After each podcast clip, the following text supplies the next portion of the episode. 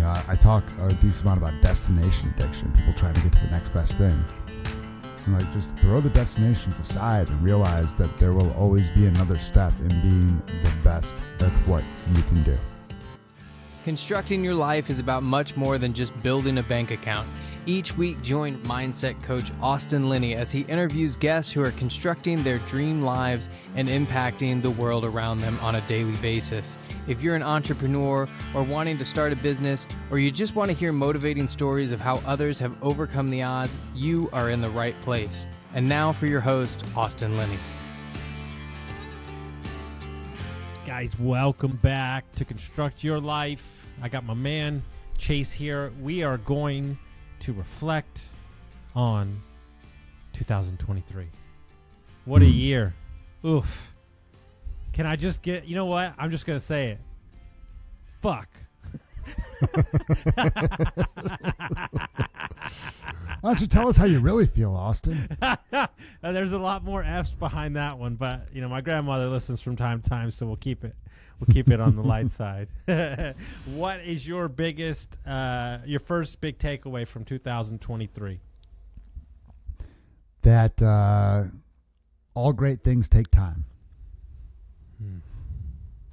That that that would be the the you know, and I I remember I think I gave you three uh, before, and that that's gonna be my big one. Is uh, a lot of people, you know, in this world of instant gratification that we live in. You know, I had an economics professor in college that called it the McDonaldization of society, and uh, you know, it's gone even further than fast food now. It's like we can get an instant dopamine hit by looking at our phones or you know, uh, pressing a button and getting something that makes us feel good. And uh, true, true things worth having take time and take effort. And 2023 has been a big old example of that. I got a great friend, Anthony Pacino, who I did a podcast with, uh, 60 episodes called The Brain Dump. I call him the Human Sci- Sci- uh, Encyclopedia. The guy's read more books than anybody I've ever met. Super smart. And he says every investment looked upon the proper time horizon is a great investment. Mm-hmm. And it's the truth because, and I'll, I'll use it in a different context. I've talked to 20 people this year that sold their business for like multi millions and wish they didn't sell. It wasn't that they don't have the money, it's not that they're not appreciative of the money. It's that what they were seeking and what they enjoyed was the process and the growth. It wasn't the outcome. And so mm-hmm. I think we need to change. You know, I was joking with somebody the other day. When I was a kid, dude, if you made 75 grand a year, you were balling. And now, like every 25 year old says, if they're not a millionaire by 30, their life's over. I'm like, what are we doing here, guys? Well, I mean, to be fair, $100,000 in 1983 is equivalent to $289,000 right now. There you go. Well, that's that's all right, I guess. So, so yeah, things have changed, but that doesn't hmm. mean that you need to let it drive your behavior. 100%. All right. 100%. So my biggest takeaway from this year is the only way to truly sleep with a clear conscience is to speak your truths. Period. End of story. Hmm. I mean, would we be heading into 2024 with the outlook that we have if you hadn't spoken your truth in the last few months? No, I'd be in Acapulco, hiding out for two years, and then I'd come out with I'd come out with dreads. I'd be super tan. I'd have like a twelve pack. Be like, Jose, no, no Austin anymore. Uh, you know, I think I think a lot of times in life we seek guidance from others that we think are more experienced than us or whatever. Mm. And and what I uh, just told a brand new client this morning is I only have one goal for you is to remove your need for external and have everything sourced and powered from internal. Mm-hmm. And the only way to do that is to speak your truths. And if you if you we we don't give ourselves enough credit to know what we know. And if you don't speak up, whether it be in a relationship at work, with a friendship, and you don't set boundaries and you don't say what's right, you it's going to be a long it's going to be a long life for you. Guys, let me take a minute to tell you about my buddies over at Lead Hub, Ben and Aaron. The best humans I know. Not only are they amazing at marketing for trade companies, but Ben started his HVAC company in his garage, sold it for multi million dollars. So when this guy talks, I listen. When we took over Dietz Mechanical, we had 22 reviews in 22 years. In seven short months, we went from 22 reviews to 107. We went from a 4.2 to a 4.7. We tripled our Facebook presence and we tripled our calls. If you're an HVAC, plumbing, electric, landscaping company, and you're looking for a no BS approach to marketing, you're looking for people who have done it before, you got to go to leadhub.net. Authenticity is a superpower. Like, absolutely, 100% is a superpower. And I mean, have you seen the scale of uh, like emotions? Like, you know, down the bottom is like fear and anger, and it goes Mhm. to courage and then joy and peace. So they've done a study recently that authenticity vibrates higher than anything on that scale. Hmm. You know, so Mhm. what's what does that say about speaking your truth and being who you truly are? the great Naval quote The only way to truly escape competition is to be authentically you. Hmm. I mean, hundred percent, man. That's you know, talking about talks with clients. You know, I've taken on a couple of clients, mentoring them to to build their online brands recently, and one of the biggest things I say out of the gate is, listen. Some of these other coaches will tell you, well, here's the things that sell, and like, yeah, that's great. You could pander if you want, or you could build an actual personal brand. You could be mm-hmm. a commodity, or you could be something unique. And, Yeah. and that that expands outside of online coaching. That's you as a human being in this world. You could be a commodity, you could be an NPC, if you will, or you could be something truly unique. I love that. All right, what else another big takeaway from this year? that time is a finite, even though it's imaginary in this world, it's a finite resource. Um, you know, for me personally, the journey of fatherhood and realizing how much time I had before Mm-hmm. and how much more uh kind we'll say how much how much more disciplined or uh intent how much more intention that's what i'm looking for i Mhm. get to put into where i place my time to move the needle to where it to where it needs to go and then still have time to be present as a father and a husband I mean, I'll be frank. I don't even have a kid yet. You know, probably like two years away. yeah And like, I I think to myself on a regular basis, whether you're a mom or a dad, like, let's say you have three kids in school. Let's say you have a job. Let's say your husband runs a company. Let's say the wife runs a company. It doesn't really matter. Let's say the kids are in 3 Mhm. sports.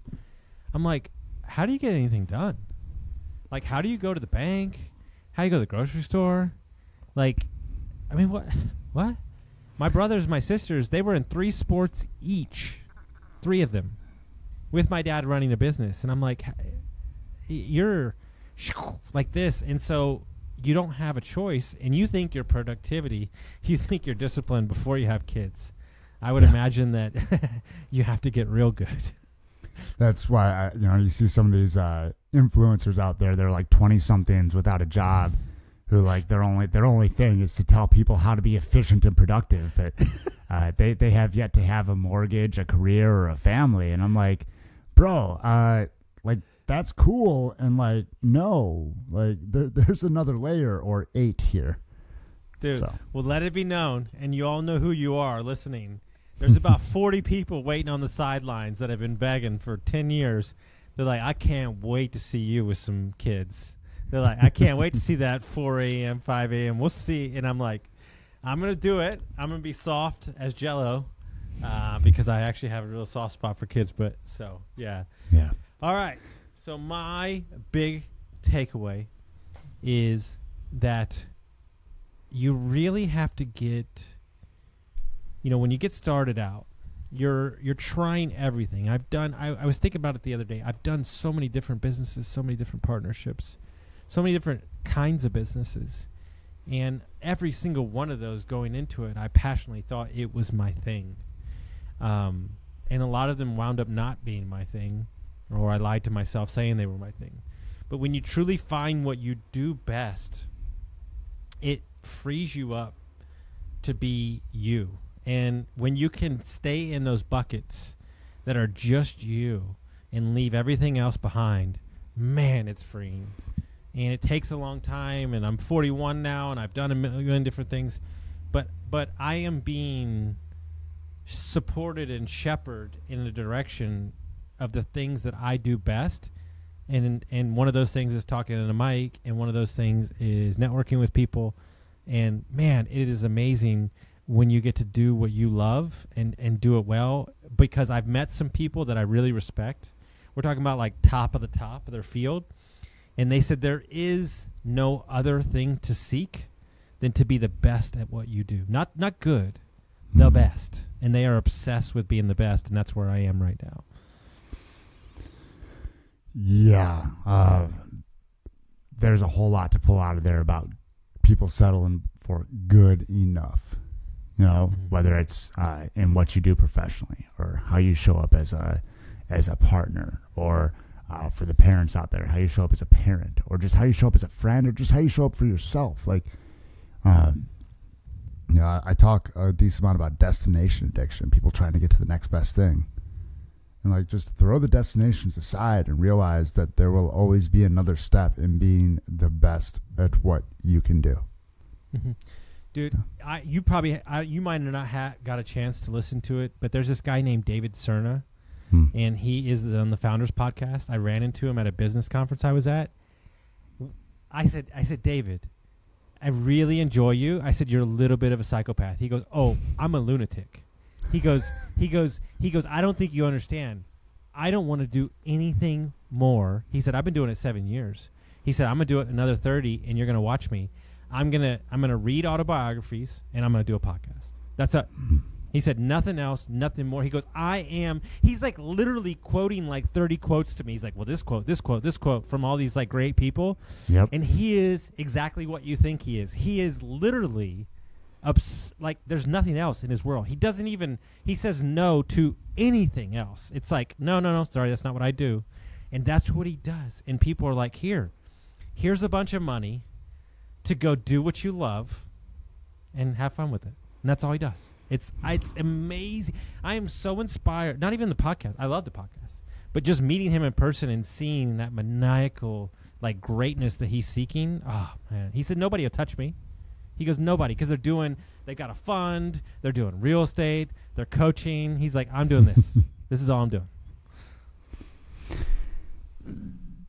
and and for anybody that like has multiple things going on if those all serve each other Correct. then they could all move to being the best so uh, th- there's uh, delineation here Mm-hmm. of like okay I, i'm the best at you know like austin linney is the best i know at networking and building relationships Mhm. and in order to do that it requires a podcast yeah. and the other ventures that are going on to Mhm. to create fruitful relationships.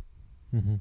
No, it's it's the best because if you, what I would hope, right, for everybody that while you're listening to this headed into the new year, is let's say that's something that you loved, right, and and nine times out of ten, the question that you need to ask yourself is, what did you love when you were a teenager that you stopped doing?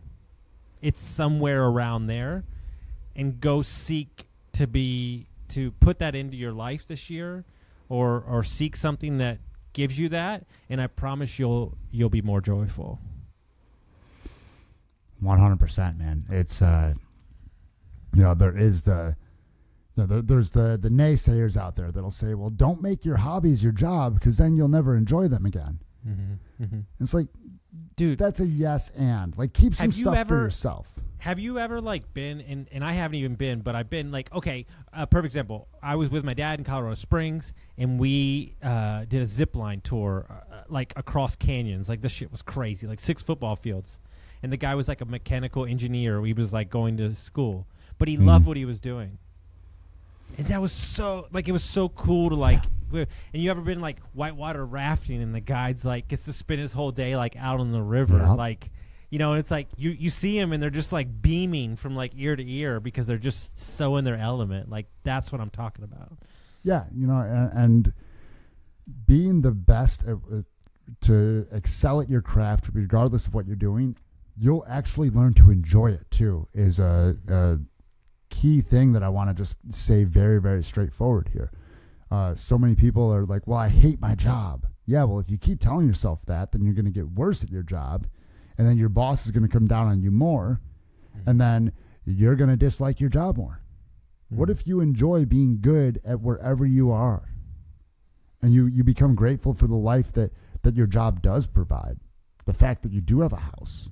The fact that you're able to get on social media and bitch about your job, which is a first world problem, if you ask me. You know, um, we then what happens then? See, everybody doesn't understand. I really just want to be daddy, daddy daycare. I've been dreaming of that my whole life. People think I'm crazy. I'm like, I'm good, man. So, uh, all right, one more takeaway from this year. Hmm. One more takeaway from this year. The energy matters. The energy in an organization, uh, especially of uh, who you're around and who you're going to build with, is uh, crucial to what the outcome's going to be. I, I think I think that I think that we don't realize because we're so in the moment. I don't think we realize how much other people's energy affects us. Look, I'll be very transparent. Myself and Cassandra, my lovely fiance, we are to- we are different people. And a lot of times my energy is too much for her, especially in the morning. Um, so, you know, that has to be respected, right? It's the same thing in uh, business partnerships. Like if you're partnered with somebody who's like wildly pessimistic and super negative, like that's going to feel like a freaking grind every day. And look, I am wildly optimistic, okay? Like to like insanity levels sometimes. Yeah, I mean, But- sometimes. but there is uh, a space for that to kind of like lead the team through, right?